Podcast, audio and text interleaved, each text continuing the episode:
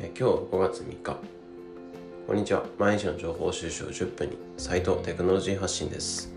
今日のピックアップしたニュースをお伝えします。それでは行ってみましょう、えー、遺伝子編集の新たな形っていうのは登場している。ということで、えー、ニュースについて解説します。でこちら英文記事からの解釈なので若干の解釈読み解き間違い等がありましたらご了承ください。で概要欄に参考ツイートが入ってあるので気になりましたらそちらもご覧ください。ということで進めていくんですけど、まあ、今回話したいのはレトロという新たな遺伝子編集ツールについてです。で遺伝子編集っていうと今まで注目されてたっていうのはクリスパーキャス9っていうツールになって。てでそもそも遺伝子編集ってどういうものかっていうと、まあ、遺伝子は本来鎖のようにつながっていてでそれで、えー、いろんなものがこうつながり合ってるって感じなんですけどでそこに病気など、まあ、変異したり変異したりすると途中のその鎖の、えー、輪っかっていうのが、まあ、その変異を起こすんですね。でそれで、えー、体に異常があるっていうところで、えー、病気になってしまったりするんですけどそこの変異した部分の鎖っていうのを、え、クリスパーキャス9っていうツールに関してはキャス9酵素っていうハサミが、えー、途中のそのダメなところっていうのを切ってってくれてでそこに正常なものを入れてで修復させて。で正常な遺伝子にしていくみたいな。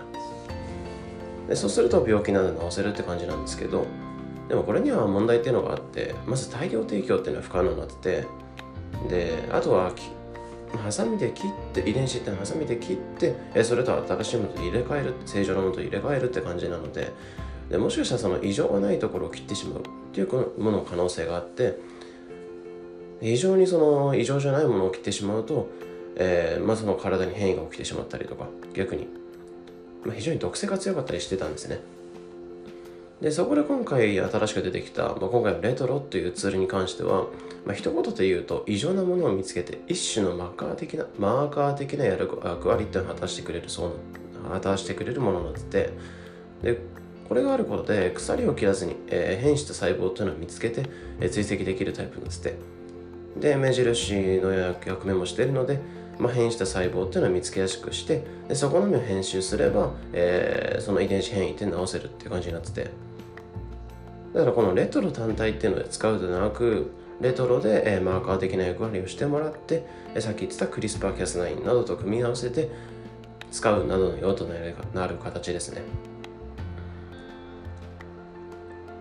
遺伝子編集っていうのはまだ理論的に認められてない部分っていうのが、まあ、多い分野ですね。でこういった研究が進んで病気など体への負担を少なく治せる未来になっていくとまあいいですかねっていうふうに思ってますね。